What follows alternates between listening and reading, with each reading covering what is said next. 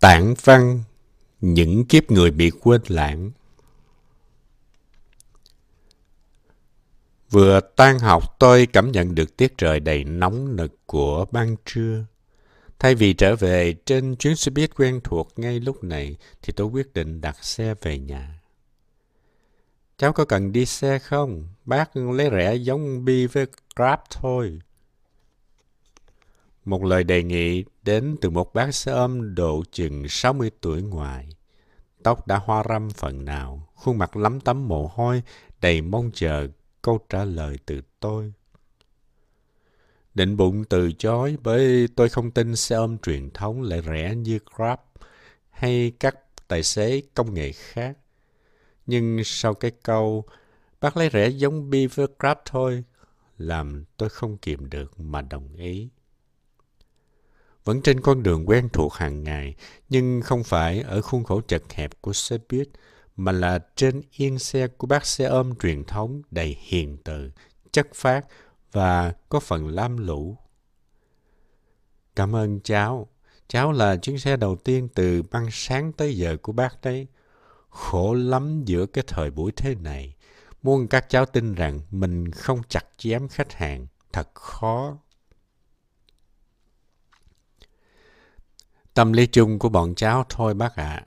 Sao bác không thử đăng ký chạy xe công nghệ để tiện hơn, kiếm cũng được nhiều phần hơn phần nào ạ? À?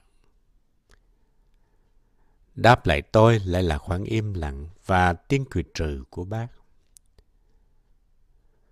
Còn tiền thuê phòng hàng tháng, tiền ăn còn không đủ thì lấy đâu mà mua điện thoại hả cháu? Với cả bác cũng lớn tuổi rồi, không rành rọt với máy móc như buồn trẻ con tụi con. Mà chắc cũng do thời xe ôm bọn bác sắp hết rồi cháu ạ. À. Một giọng nói đầy yêu đời, vui tươi, nhưng tôi vẫn cảm nhận được một nỗi buồn sâu xa. Về đến nhà vẫn là con đường cũ đấy thôi, nhưng sao hôm nay tôi thấy dài vô tận? Có lẽ vì lòng mang một nỗi buồn không tên. À, có thể vì tôi buồn cho các bác xe ôm truyền thống, buồn vì một hình ảnh từng hiện hữu, nay lại không còn nhộn nhịp như ban đầu. Buồn chung cho những giá trị cũ dần mai một. Thời đại của công nghệ thông tin, ta không thể trách việc cải tiến xe ôm truyền thống thành xe ôm công nghệ. Chỉ trách cho số phận bạc bẽo của một kiếp người. Ngày đây mai đó, mưu sinh từng đồng, vất vả hỏi thăm từng người rằng họ có cần đặt xe không? Trách sự lãng quên vô tình của thời gian. Thời gian cứ trôi chậm chậm như vô hình. Nó làm ta quên đi sự hiện diện vốn có. Đến khi nhìn lại, tất thể đều có sự biến đổi. Không chỉ có bác mà còn hàng vạn con người, hàng nghìn việc bị bỏ quên. Phải chăng đó là dấu hiệu cần phải thay đổi? Phải thay đổi, phải có sự mới mẻ, phải đáp ứng đủ nhu cầu của một xã hội nhộn nhịp, ngày một hiện đại thì mới sinh tồn được. Phải, đó là quy luật, một quy luật thật vô tình biết bao.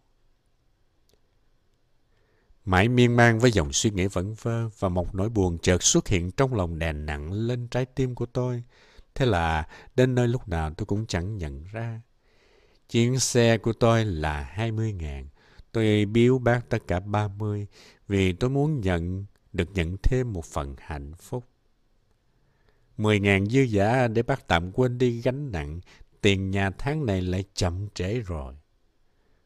Mười ngàn tuy ít, nhưng tôi muốn an ủi trái tim của bác, muốn xoa dịu nỗi đau trong tôi. Giá mà có một phép màu nào đó, tôi ước cho những con người này sẽ luôn hiện hữu, luôn ở đấy, không bao giờ bị lớp bụi thời gian phủ mờ. Nếu có thể, Đôi lúc bạn bỏ ra thêm 8-9 ngàn đồng để đi xe ôm truyền thống thử. Nếu bạn gặp bác xe ôm giống tôi thì may thật.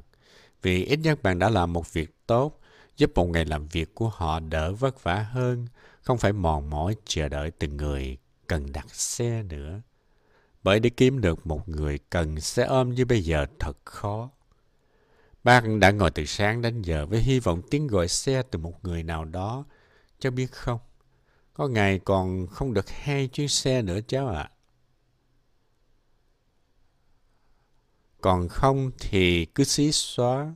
Đừng đánh đồng cả một tập thể xe ôm truyền thống như vài người mà tôi đã thấy trên mạng xã hội. Đừng làm như thế bạn ạ. À. Xin đừng tẩy chay và có cái nhìn sai lệch. Bởi vẫn có các bác, các ông chờ đợi cả ngày để đi một hai cuốc xe mà thôi. Và hiển nhiên, họ rất vui khi có khách cần đến mình. Bởi khi ấy, họ chi phí để trang trải cuộc sống, có được chút tiền dành dụm cho gia đình. Nhưng chỉ vì một thành phần làm chúng ta đánh giá sai về các bác xe ôm thì thật bất công với họ. Người có người này, người kia.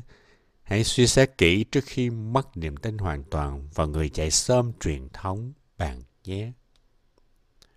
Xã hội càng phát triển thì có vài giá trị bị quên đi, cũng như hình ảnh ông đồ trong bài thơ cùng tên của Vũ Đình Liên, một thời vàng son. Người người xếp hàng xin chữ thì giờ đây chỉ còn.